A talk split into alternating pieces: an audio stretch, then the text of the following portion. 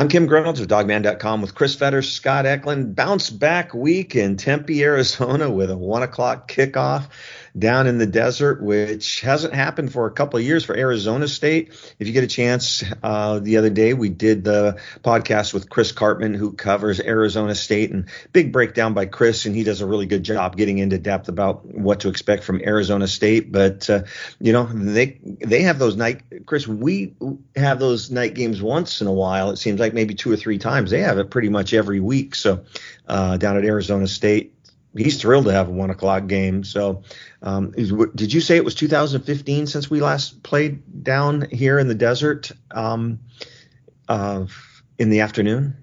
I think that's the last time I remember because that was Jake Browning's uh, freshman year. That was so obviously Chris Petersen's second season, but that was the first year Browning, and they were ahead, I think, by a couple touchdowns going into halftime, and then he decided to give the game away with a bunch of picks, and then Arizona State came back and eventually won the game. So that's the last time I remember Washington playing in the desert. But they haven't won the last seven times they played. They haven't beaten Arizona State and Tempe since 2001. So yeah, and you know, I'm down on the field, and the one thing that you always notice about the field, it's grass, but it's a different type of grass down here at Arizona State, where you go into the Rose Bowl or some of the other stadiums that have the grass like the Coliseum.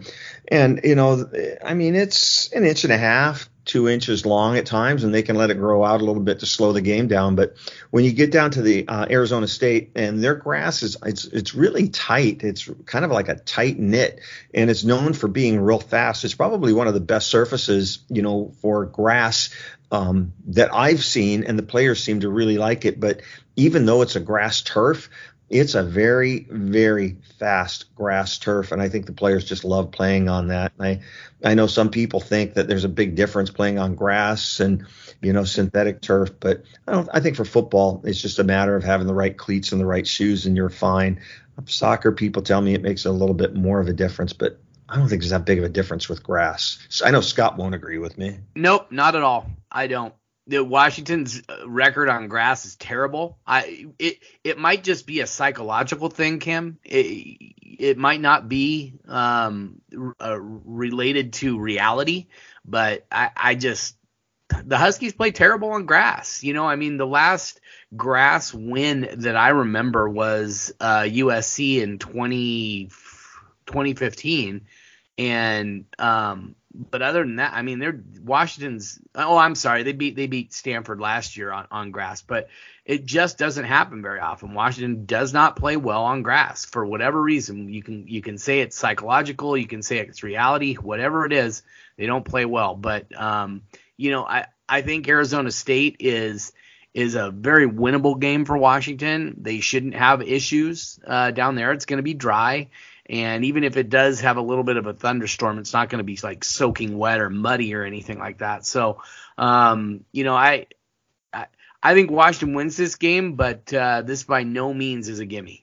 Yeah, you know, and I keep on looking at the temperature and keeps going down. So, you know, I'm, uh, right now I'm looking, it's probably going to be in the low to mid 80s, you know, at around game time, which is fine. And I know everybody, you know, the running joke is it's a dry heat, but there's just no humidity down here. So, you know, 90 degrees down here feels like, but 80 degree, 80 or 90 degrees, it seems like it's about seven or eight degrees difference where it's 90 degrees and it maybe feel like it's low 80s in Seattle. So, um, it's just a little bit different type of heat. And I don't think it's really going to have an impact, especially with everything, you know, the cool fans and everything they bring. And you, Chris Fetters, are going to be up in the press box and it's fully enclosed with air conditioning, and I'm going to get being pelted by the sun, which is fine with me.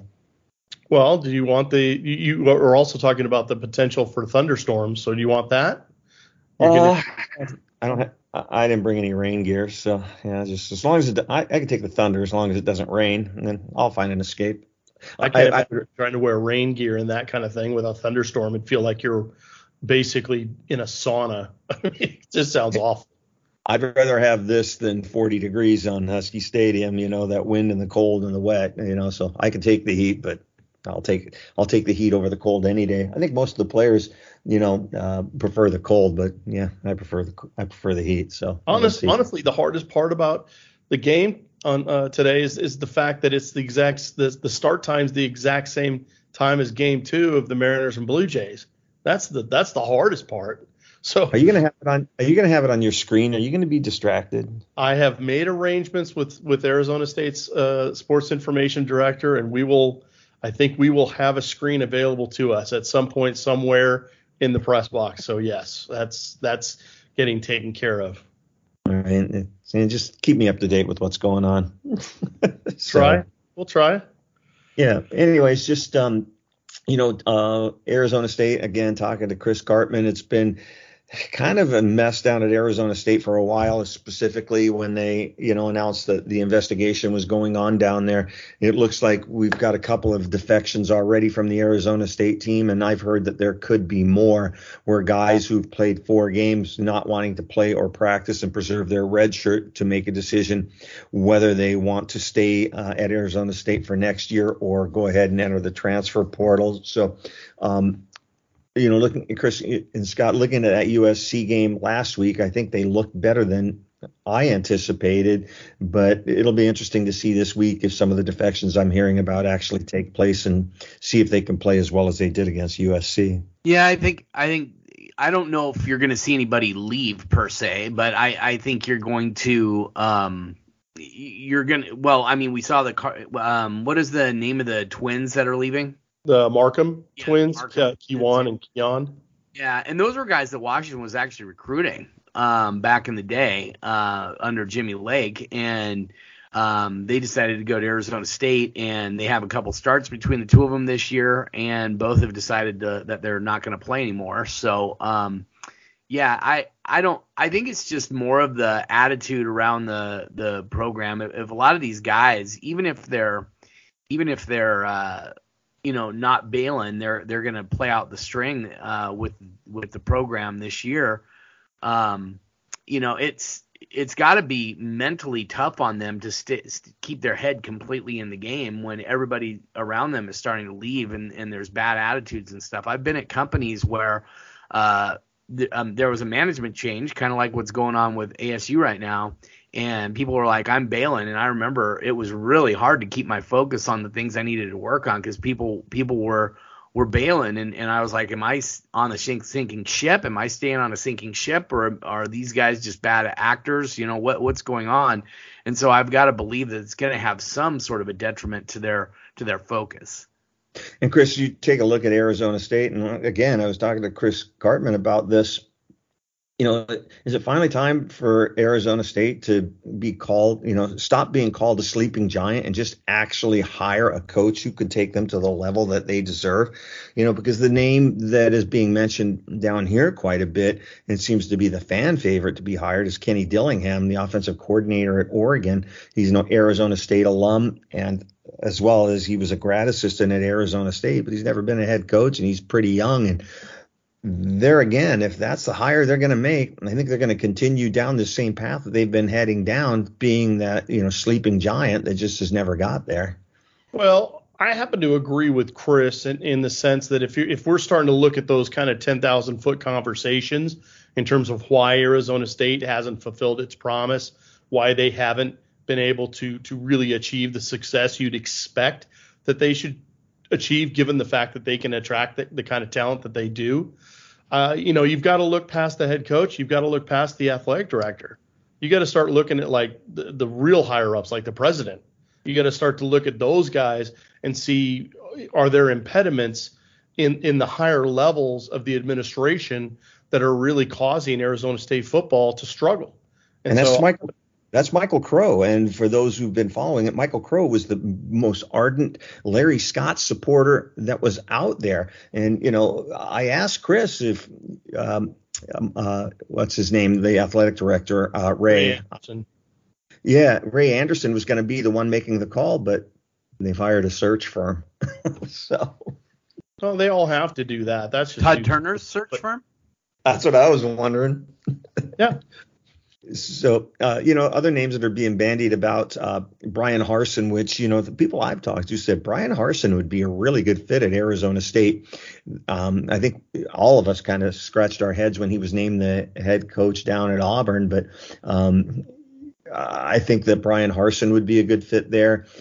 Bill O'Brien is still hanging out there too. I think Bill O'Brien would be a really good fit too. So it'll be interesting to see if they go with a proven coach like a Bryan Harsin, a Bill O'Brien, or even the other guy, um, the um, guy who just got um, Paul Chryst, who just got fired at Wisconsin, one a guy like that, or if they go with the unproven guy like Kenny Dillingham. Well, it's just it's interesting because they've kind of gone the proven coach route, whether it was Herm Edwards or Todd Graham or guys like that. You know, I've even heard Dirk Koetter's name being thrown out now that he's back on the college scene and at Boise State, which to me would be just insanity.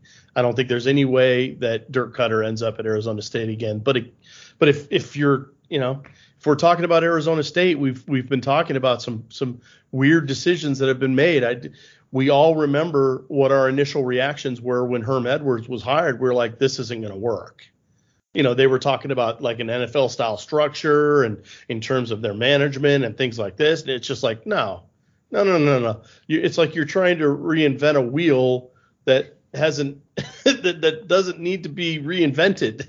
So um, that was always strange to me. So I, I think if you start to really look at, at, at, people like Michael Crow and and if you look at, at kind of maybe how they've been running the show, uh, until those guys get out of, of, of office at ASU, you, you, I think the Sun Devils may still continue to struggle and still continue to make questionable decisions. But that being said, I, I don't see any reason why they shouldn't go for a high level coordinator with Arizona State ties that has a real affinity for the program and wants to see it succeed, succeed and and move to the next level. So a guy like Dillingham, I think, makes total sense what's kind of crazy too is before um, Herm Edwards was hired, uh, one of the guys that they were really talking to and heavily involved with was Jimmy Lake was a big time candidate for that head t- coaching job at the time. I know Jimmy'd love to have it now, but you know that was one of the jobs that Jimmy was definitely up for back in the day. Do you remember that, Scott?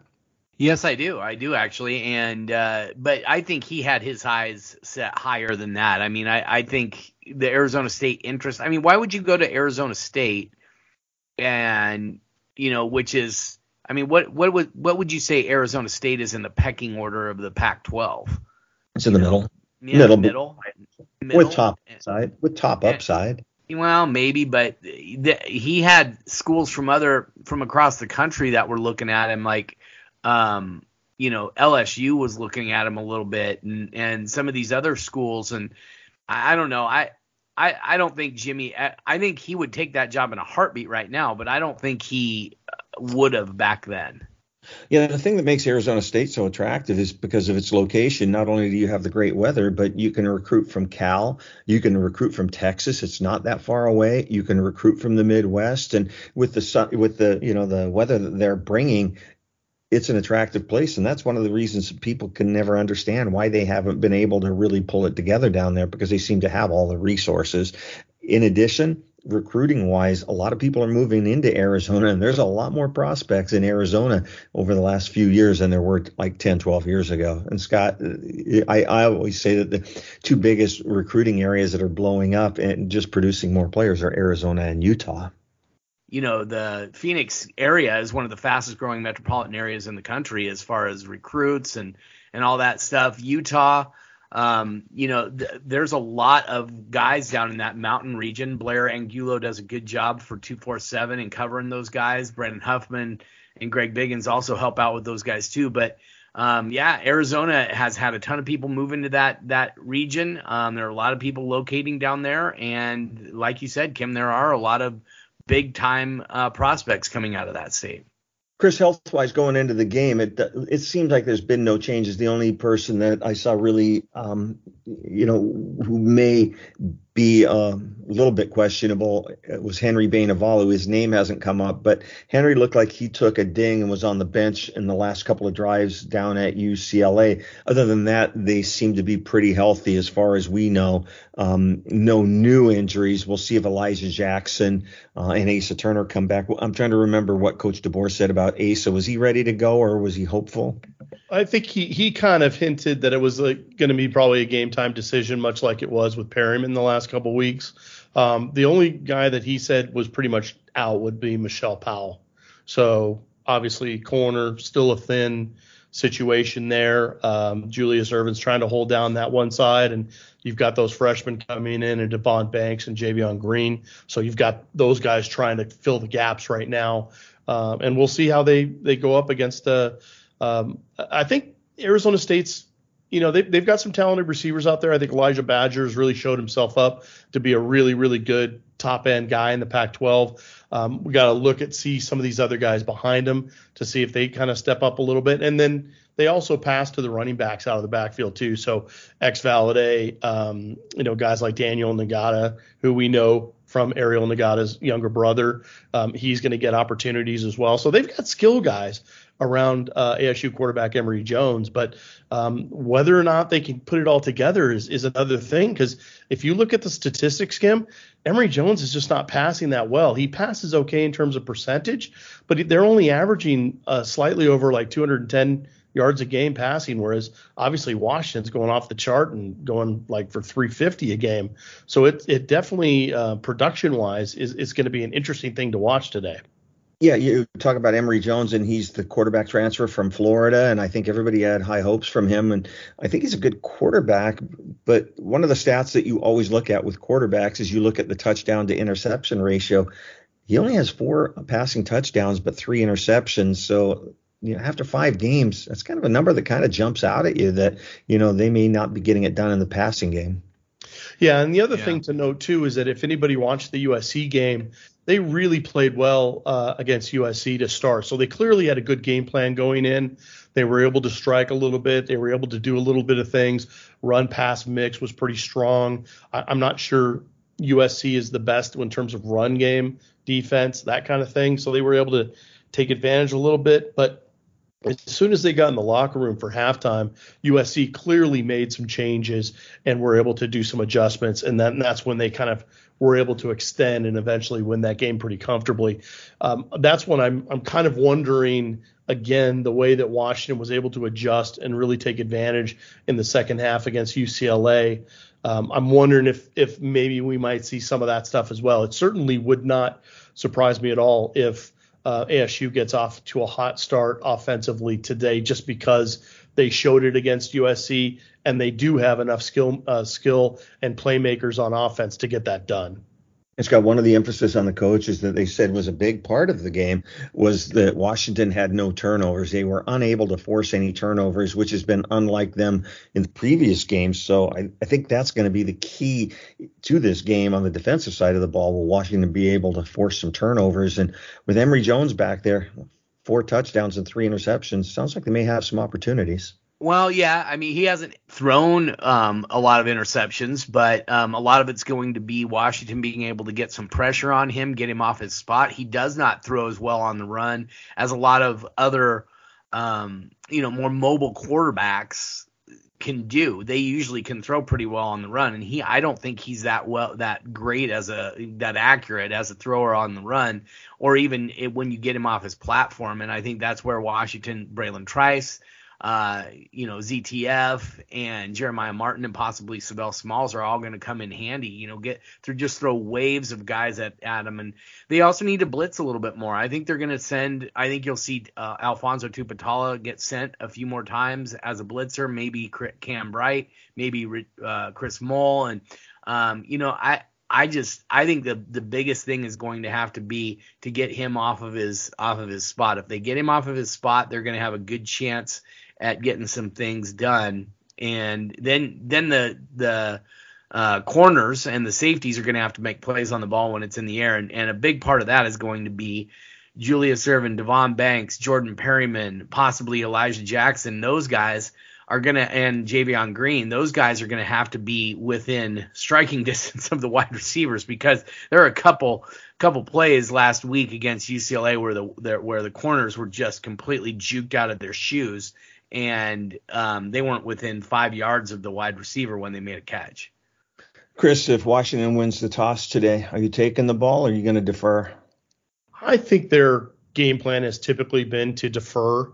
Um, but if you know if they it, it, but if they if Arizona State does end up on on offense first, I think you know getting him off his getting Emory Jones off his spot, like Scott said, I think is really key.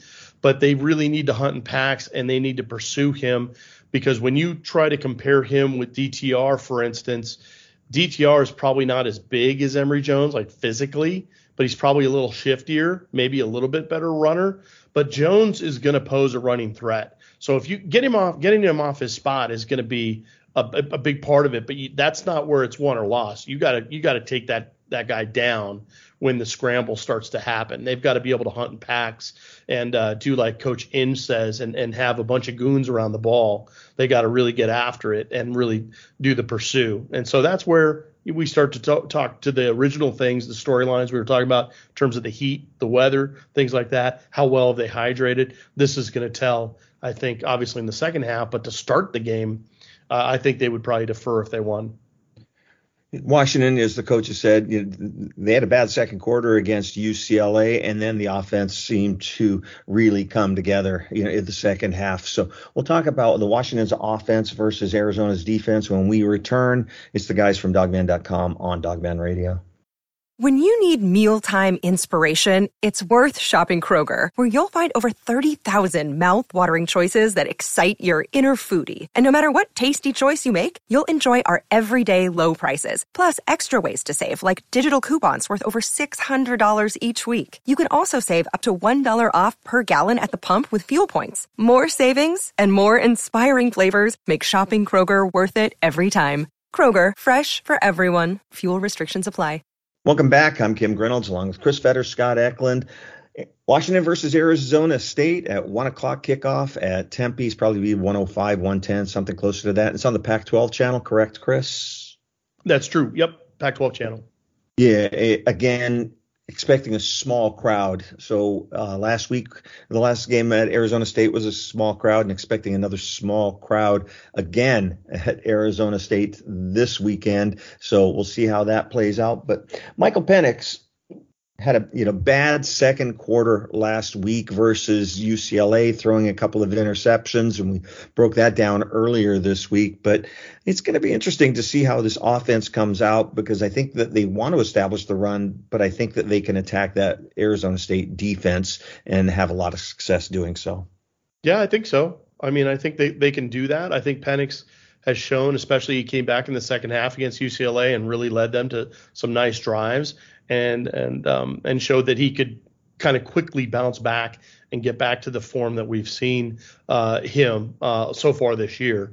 It's just that you know early on, I don't know whether or not he felt like the need to set the tone, or to maybe he felt like guys around him weren't maybe doing the doing the jobs that they needed to do, but it sure felt like he forced a couple things, and um, and also you know at least one of those interceptions, a really good play by one of their uh, one of their linebackers to almost kind of goad uh, Penix into thinking he was going to do one thing, and as soon as the ball came out of his hand, he quickly turned and and uh, was able to make the pick. So, um, you know, a good play by you know, it, hopefully the play should be there all the time, but you know, it's one of those things where if if Penix is making a certain type of throw, sometimes, especially when it's that far downfield, guys, you know, that that ball was what, probably 20, 25 yards downfield. Sometimes if it hangs up a little bit, that's going to allow the other team to make a play.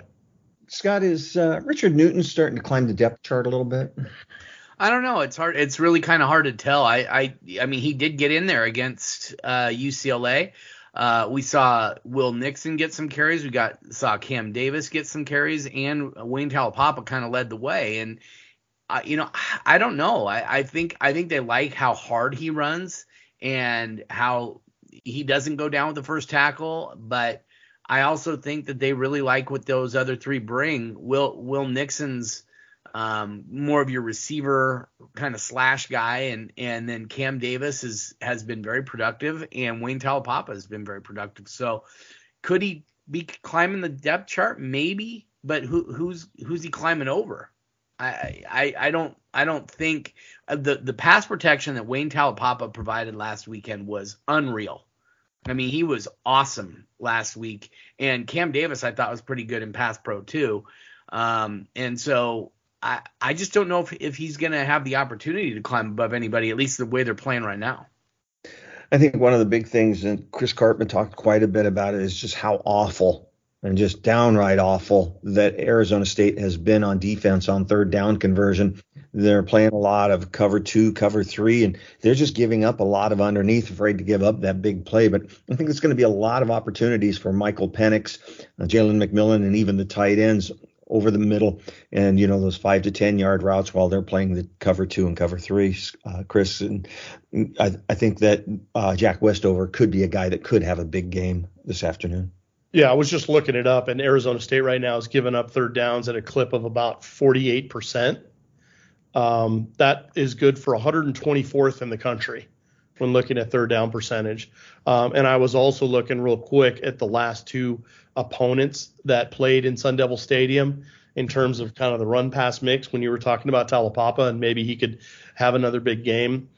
Um, Utah is the last team that they played. Obviously, Utah is really, really good. They ran for over 200 yards. Eastern Michigan ran 51 times for 305 yards against Arizona State.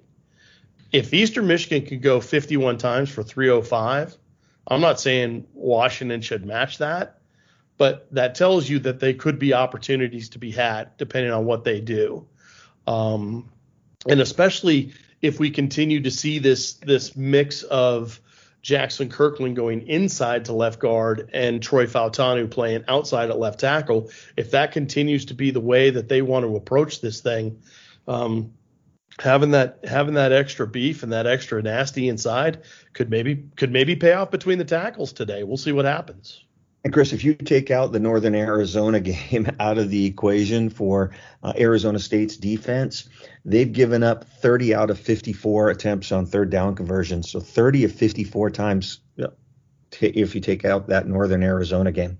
And that's well, well, well over 50% on third down. And that's just not going to fly for a defense. Yeah, it's it, it will be interesting because it's not like Washington's defense was great against UCLA on third down either. They really needed to get off the field uh, in a bunch of situations and couldn't do it. So, does this game have the feel or the makeup of a shootout today? Yeah, in many ways it does, but I think a lot of it will a lot of that part of it will depend on how well Arizona State is able to su- sustain drives on offense. Because when we talk about Washington's offense, we've already seen there's a, a, long established pattern through these first five games of them being able to go the length of the field, have 10 play drives, 13 play drives, you know, kill four or five minutes off the clock. They can strike fast too if they need to, but they can also move the chains, milk clock, do that kind of stuff too. And obviously that's really, really important when you're on the road you know, last week uh, Southern Cal converted eight out of nine attempts. And you talk about that Eastern Michigan game.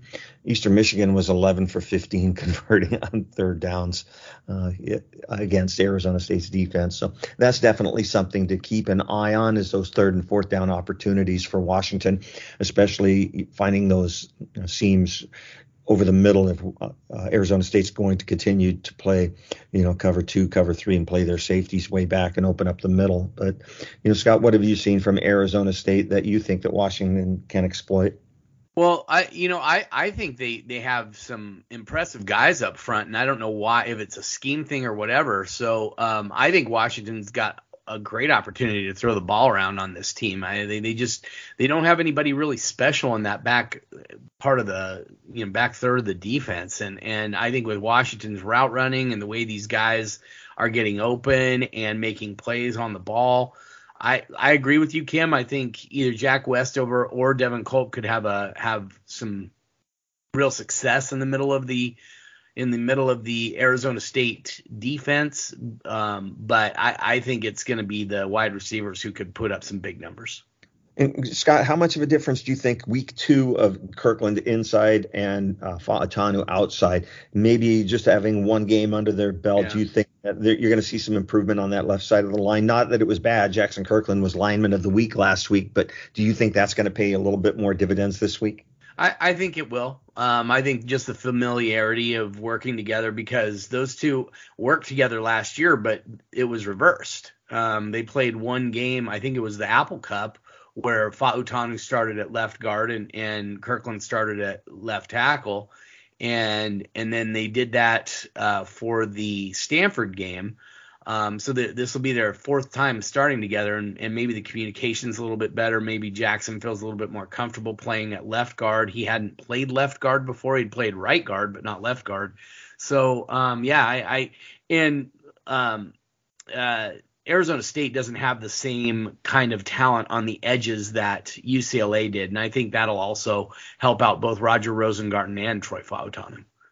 Yeah, I just get this weird feeling in my stomach that today's game. I, am expecting a big game from Richard Newton. I don't know why. I just kind of have a funny feeling. We'll we'll see if uh, you know that's something that really does happen, or if it was the coffee I drank this morning. But I just get kind of this feeling that uh, uh, Richard Newton could have a big game today, Scott. You know, I you could that could be the case. Definitely. I I just you know I think it's more the coffee. That's my opinion, but you know we'll we'll have to see. I I'm not saying he can't can't impact the game, Kim. I just I just don't know who he's getting reps over. Maybe he gets the third running back reps, but um, you know with the way Cam Davis and Taulapapa are playing and the way they've been doing in, in their in their uh, rotation, I just don't know if Richard Newton's going to get the carries that allow him to have 70, 80, 90 yards. I, I, think he might have 25 yards and maybe a touchdown and maybe a catch or two, and he might get in for 10 to 15 plays. But uh, yeah, I, I, I don't know if I see a big game from him. But hey, there's I, am not uh, Nostradamus, you know. I don't I don't predict these things. Obviously, um, I've got the worst record of all the um, picks this year, so there you go. Who do you th- give me your breakout player on offense for today, Scott? Break breakout player. Uh, you mean just the, Who, yeah? Who's gonna have a game? Uh, I think Penix. I think Penix is going to have a real big game. I think he's going to have another big game. Maybe maybe more along the line of what we're used to with him though. So um, you know what? I'll I'll go with I'll go with Taulapapa. I think he tops 100 yards this week. Right, you got Taulapapa. I got Richard Newton. Chris, who you got? Well, sure. I'll make it a I'll make it a trifecta, and I'll go Cameron Davis. I just uh, I think the reason why I like, and I think I don't know if you guys agree with this as well, but the reason why I think a running back could break out today is not so much the fact that that Arizona State has shown some weakness in their, terms of their run defense. I just think that they're going to probably try to show a little bit more man, and and and not allow Washington's receivers to just go crazy on them because they're going to try to stack the box. I think they really are going to try to pe- uh, pressure Penix as much as possible. And in those situations, I think those are where maybe the screen game comes into effect. And a guy like a Cam Davis or a guy like a Taulapapa can break off a screen for like a long gainer. So I, I just think that that maybe some issues in the flats, uh, some of the screen game, I think this could really start to play into what Washington wants to do to try to offset Arizona State, Arizona State trying to be really aggressive from the start and really try to take the game to Washington defensively. But I just wonder, with all the turmoil going on, guys, in, in Tempe and everything that we've heard, I just wonder how assignment sound these guys are going to be. I just really wonder how focused they're going to really be on this game. And I, I could see some busts. I could see some things happening where maybe they're able to, to suck some some things in with play action and go over the top with guys like McMillan or Odunze, Ja'Lynn Polk, Giles Jackson maybe. So they they may be able to, to mix a couple of those things in. But I, I think a guy like Cameron Davis might have a big day today we had a guy saying he's going to redshirt for the rest of the year who's played four games, some small recruiting updates, as well as a big signing, not big signing, a big commitment by the basketball team. That and more when we return. It's the guys from dawgman.com on Dawgman Radio. We're back. It's the guys from dawgman.com. I'm Kim Grinolds along with Chris Fetter, Scott Eklund, and one o'clock kickoff again today down in Tempe. Temperatures expected in the mid 80s, and game will be broadcast on the Pac-12 channel. But make sure and follow the game blog on dawgman.com on the forums and game day board, and we'll keep you up to date with anything that's going on. I'm down on the sidelines, so I'll be getting up to Chris and Scott anything that's newsworthy on the sidelines. So just keep it here at dawgman.com during the game. But a little bit of a surprise. Cam Williams said he's going to redshirt this year. What does that mean, Scott? That means that he's leaving. Um, in my opinion, I mean, it's it just you know, he he's just he I think he sees the writing on the wall that there's other guys who are going to play ahead of him and he's been a basically a healthy scratch. I don't I don't I don't know if he's played um in a game since I want to say the Michigan State game, but I could be wrong on that. But um you know, he's he's a guy who showed up with a lot of talent, a lot of and and when we saw him in uh, fall camp before his his freshman year, we we said that guy's the one that's ready to go, and and yeah. he did start as a true freshman, but he struggled. He struggled. He struggled in in uh, coverage. He struggled to come up and and really uh, be physical in the against the run. And I just don't think he fits this defense. He sees it. He probably doesn't have hold any grudges against uh, Coach Morrell or Coach Coach Brown, but he's probably like, hey, I, the future for me is somewhere else, and I'm going to save a year of eligibility for myself. And when we get down to the field, I'll make sure and let you guys know if he traveled. I don't expect that to happen, but another kid who's I just can't imagine being a college football player and all that's on my plate and having my dad out on social media. And uh, Cam Williams' dad was definitely out on social media. So uh, we've seen this before, though, Chris, haven't we?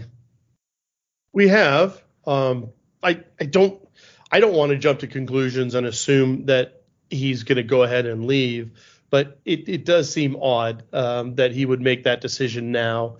But again, we just saw it uh, yesterday with with the Markham brothers going into the portal at Arizona State. So this seems to be kind of a trend in college football now to try to preserve that year of eligibility, and and I think we're going to see it a lot more across the country, uh, especially with all the kind of the turmoil in the coaching ranks. Scott, he laid it out really, really well early in the podcast. Do you know what what's your status? Do should I be coming? Should I be going? Am I am I on shifting sands here? What what what's my status? Well, I need to know. And so it's easy for a guy in Cameron Williams' situation to to make the, that kind of a decision because they do have that one kind of get out of jail free card that you can use to go to another place and and and have a fresh start, clean slate, all that kind of stuff. So you know, I, I, on the one hand, it's kind of the part and parcel of of college football in this era and and and what everyone's doing now with the transfer portal. On, on the other hand, it's a little disappointing that that he wasn't able to maybe stick it out and, and figure out where he could find his niche because he is a quality, quality defensive back. They need quality defensive backs right now. They're very thin, and he could have made a difference even on special teams. We're seeing how Carson Bruener is being an absolute demon on special teams, even if he's not necessarily starting. And so there are always roles for these guys if they can find them. But uh, it looks like uh, Cameron Williams has kind of already made his decision in that in that area. And Scott, what you, you mentioned uh, out on the boards is what I think that the reaction to this, because you're going to see more and more guys get their four games in and then shut it down. And the the the counter move on that is just to say, hey, five years eligibility, no red shirts. I, I think that's probably something we're going to see here sometime soon. Oh, absolutely. This it'll just prevent guys from leaving. Um, you know, when after you've made the decision that you're going to stick with a school and and stick things out and play, uh, you need to be you need to be committed to that team, in my opinion. And right now, there's a reason for them to not be committed to the team because they have the ability to save that year of eligibility. Well, if you take that ability away, then now they'll stick it out and at, at the very least practice, get better, uh, from the coaches that they're being coached by, and then they can leave right after the season. And I, I think that's the best way to remedy this, where they can still play. They can have five years of eligibility to play now. I mean, think of how many records are going to break when kids can play for five years. And I mean, we're going to see it right now with with guys who are going to be playing six years at schools because of the COVID year. So, um, yeah, that that's kind of what we're looking at. I think the original intent of the red shirt rule has out, outlived its usefulness and outlived its um, desired intent. And I think I think it's just probably you're going to see more movement for that. Just five years, you know. And if you miss two years in a row, you you'll be you know with an injury you'll be eligible for one extra year, but that'll be really tough to get. But this whole sham of you know the red shirting and then four games in red shirting it just seems kind of like it's time to just move on and give five years worth of eligibility well yep. if you guys if you guys remember correctly That was Chris Petersen's solution years ago. He he's Yeah. been advocating for that for a long, long time. So yeah, I, I could certainly see it come around eventually, just because the way the movement is right now. I don't think I don't think that the NCAA needs to put a stop to that because you're never going to be able to stop it. But can you contain it? Can you make it a reasonable thing? And I, I certainly think that this, you know, five years of eligibility just makes too much sense. That's probably why it'll take a while, though, right? Probably, yeah. Usually, That's why, well, yeah. it's probably why it's already taken a while. Yeah. Uh, Scott, uh, not a ton going on in recruiting. Anything that you need to update? No, not not a lot. Um, you know, just that the Huskies are still recruiting guys. They're still looking at bringing in about three or four guys in the in the class. They're at 19 right now. I still think there could be some movement with the guys that they have committed. I think you could see some guys uh, opt to go somewhere else in Washington, pick up some other guys. So um, you'll it'll we're going to be covering it, and and we have been. But um, at this point in time, I I think uh, you know Washington is happy to kind of let things play out and see the way things go, and and if they can make it uh, to the conference title game, possibly even win the conference title, and, and end up in a New Year's Six game, um, you know Washington will be able to have much better selection of guys toward the end of the class, and and you're gonna you're gonna see one big recruiting weekend uh, before signing day, which is in mid December, and um, you know, I think Washington's going to wind up with a really nice class, and um, I, I think 2024 is the real big class that this this staff will be able to break out with. Yeah, I think the key, um, you know, kind of something to keep your eye on is that bye week, and I can't remember when that is. You know when that is, Chris, by the way, or Scott? It's the last weekend of the month. Yeah, it's they've got they've got two games after the so they've got Arizona and then I think it's is it Cal? Cal. Yeah. Yeah, Cal. then, then they have their bye and then they have the Oregon State Oregon games and then they go from there. Yeah. I think so, after that yeah. game with the coaches out on, I think that'll be a big uh, out on the road uh, week, uh, total week for the uh, Washington coaches, where they'll be out on the road. And Scott, this happens every year. Some guys who are early commits don't have a good high school senior year, and some guys who maybe lower down on the charts skyrocket with an outstanding senior year. So. Um, is that what you would anticipate the coaches out on the road during that bye week and maybe right after that we start seeing some movement with some new offers and maybe some guys moving on? Yeah, maybe not new offers. It's kind of late to get in with an offer, but you never know. Um, but um, I think what you'll see is guys that maybe committed to other schools and those schools haven't done as well, and and now they're looking at Washington and and Washington maybe comes in with an NIL deal that they like or whatever, and and gets them to kind of rethink their decision. So lots of stuff is going to happen between now and signing day, and it's going to be pretty crazy. On the basketball front, Wesley Yates, he's the number two shooting guard in the country out of Beaumont, Texas. He's a cousin of Quincy Pondexter. He committed to Washington on Wednesday. Big, big, big get for the basketball program. They're only losing one guy off of the roster with um, eligibility, and that's Jamal Bey. And he's a guy that many would anticipate him just sliding in right into Jamal Bey's slot.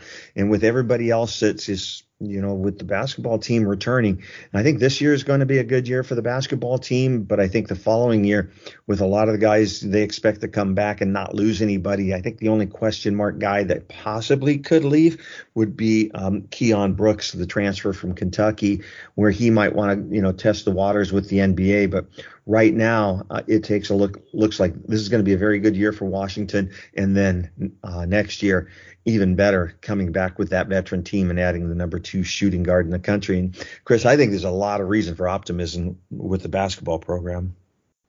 Yeah, there certainly is. I mean, we talked a little bit about it on Thursday, and I think there's there's certainly reasons for optimism, not just because of the uh, uptick in in terms of uh, talent and in terms of what they're bringing in, but also in terms of you know they're they're starting to really recruit now back toward the zone, so they're getting guys with some length, guys that can really affect things up up top. Um, so I think that's really really important. But then they also got some really you know some some huge shot shot blockers, rim protectors, guys like Franck Kepnang that you've talked about, Braxton Meah from Fresno State. Um, so they're bringing in some guys with some real size and length to disrupt things in that zone, which I think Coach Hopkins, I think, and he would admit it that they kind of got away from that a little bit when they were trying to have to remake the roster a couple years ago. But now I think he's kind of found that sweet spot in terms of how many high school guys you bring in, how many of the the five five star guys or the one and done guys to supplement an already strong core, which they they've needed to have. And so bringing in a guy like Wesley Yates for next year when they're already going to have a real strong core of guys like Noah Williams and, and if Keion Brooks stays, obviously that would be monster. But you've got Cole Bajema, you've got those bigs that I talked about. Um, you, you, have those guys coming back in. Um, this could be an exciting uh, next few years for Washington because a guy like Yates could be um, a serious difference maker. And then again, you've got Koren um, Koren Johnson from Garfield. I don't think you're going to see him at the beginning of the year. He had some shoulder surgery and he's been out for a while. And I keep on saying this wild card kid that they got out of Flint, Michigan, Keyon Menifield. Everybody just shakes their heads nobody can stop him.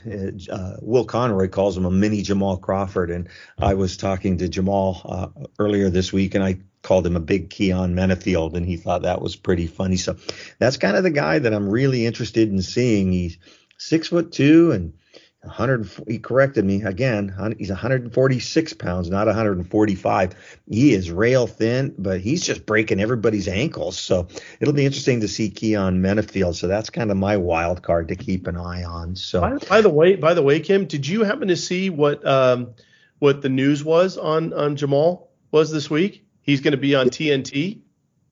He's going to be fantastic. He's joined the TNT NBA team, and uh, from what I've seen of him so far doing the broadcasting, I think he's going to be tremendous. And Chris, you've been around Jamal a little bit. You will never find a more kind, sweet guy that will absolutely kill you than Jamal Crawford.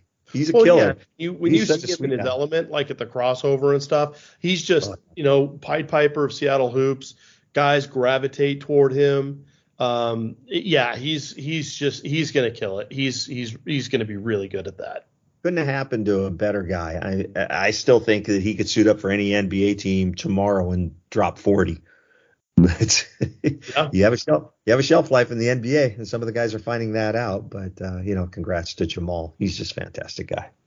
Honorary Husky, by the way. there you go. That's what that's what Lorenzo told him because when um, Lorenzo um, things weren't going well with UW basketball at that point in time, and um, so he went to Michigan. But uh, Jamal uh, Jamal bleeds purple and gold, and uh, he's got a lot of loyalty to uh, Seattle and uh, University of Washington. So uh, can't be, can't it will not be a bad thing for UW hoops having Jamal Crawford on a national stage. Scott Eklund, wrap it up.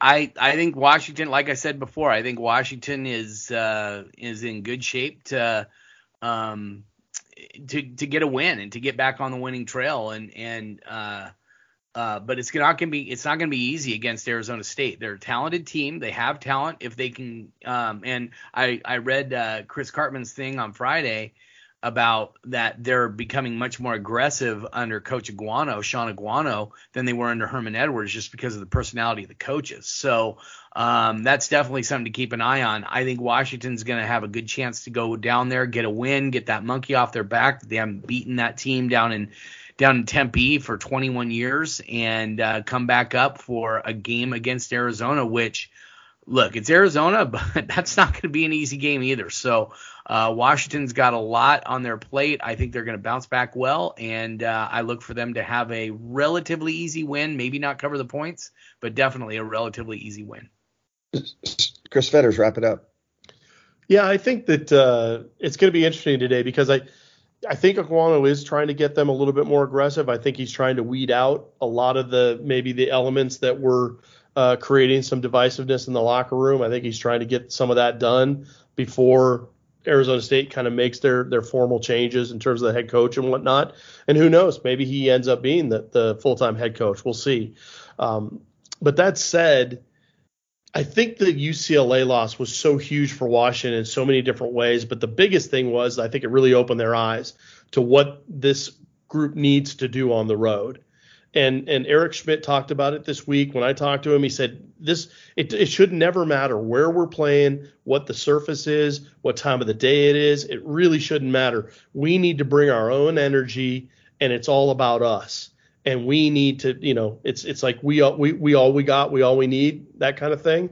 And I think this that that that particular game, win or or lose, was so huge for them because they needed that baseline so now they can go to Tempe and play today in the way that they should have played at UCLA. And that's why I think that this could be a strong bounce back game for Washington. I don't know if I see it as comfortable as Scott does. I predicted 41 31. I'm really seeing that I, I, expect Arizona State to get off to a positive start. Who knows if that means it's because they get the ball first and go down and score or what have you. But I could see this game being like 17 17 or 21 21 at half. And then Washington goes in and makes the adjustments like they made against UCLA, comes out and gets a couple of maybe those key turnovers that we talked about a little bit earlier, trying to get the ball back, maybe get a short field or two, convert on those, and eventually win the game by like 10 points. And so I, I think that's how I see the game panning out. But I again, I echo a lot of what we've already talked about. I don't think this is going to be an easy game. I think Arizona State has a lot of playmakers on offense that Washington has to really account for.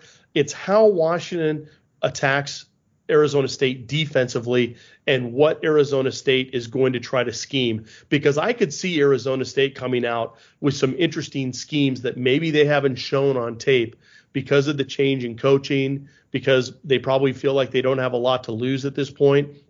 So they're going to go out and they may just throw caution to the wind and they may stack the box and try to really throw a lot of players at Penix to try to get him off his spot. And we'll see how Washington reacts to that. I think it may take a series or two to really get them going. But I think as we've seen all season long, once that offense gets going, it really starts to tick away. So uh, I do expect Washington to end up winning this game today, but I don't think it's going to be easy.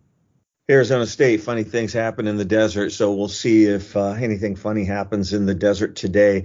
Again, one o'clock kickoff, and the Mariners' first pitch is at 107 as well. Is it 107, Chris, for the Mariners? Yeah, yes, right. that's, that's, just such a oh my gosh. Yeah, I don't so, want to talk about it. So, anyways, uh, expecting a fun day today down in Tempe. So, uh, just a reminder for those who are not subscribers, go ahead and sign up for dawgman.com and pay the full freight for the year, 99 bucks for the year, and you get Paramount Plus included on that, and lots of good stuff on Paramount Plus. So, if you're paying the full $99 a year, we don't offer the Paramount Plus. If you're on the promo, you don't get the Paramount Plus until after the first year and you pay the full freight. But if you pay the $99, you get Paramount Plus for no additional cost. So, anyways, for all of us at dawgman.com, I'm Kim Grinolds along with Chris Fetters and Scott Eklund. Go dogs.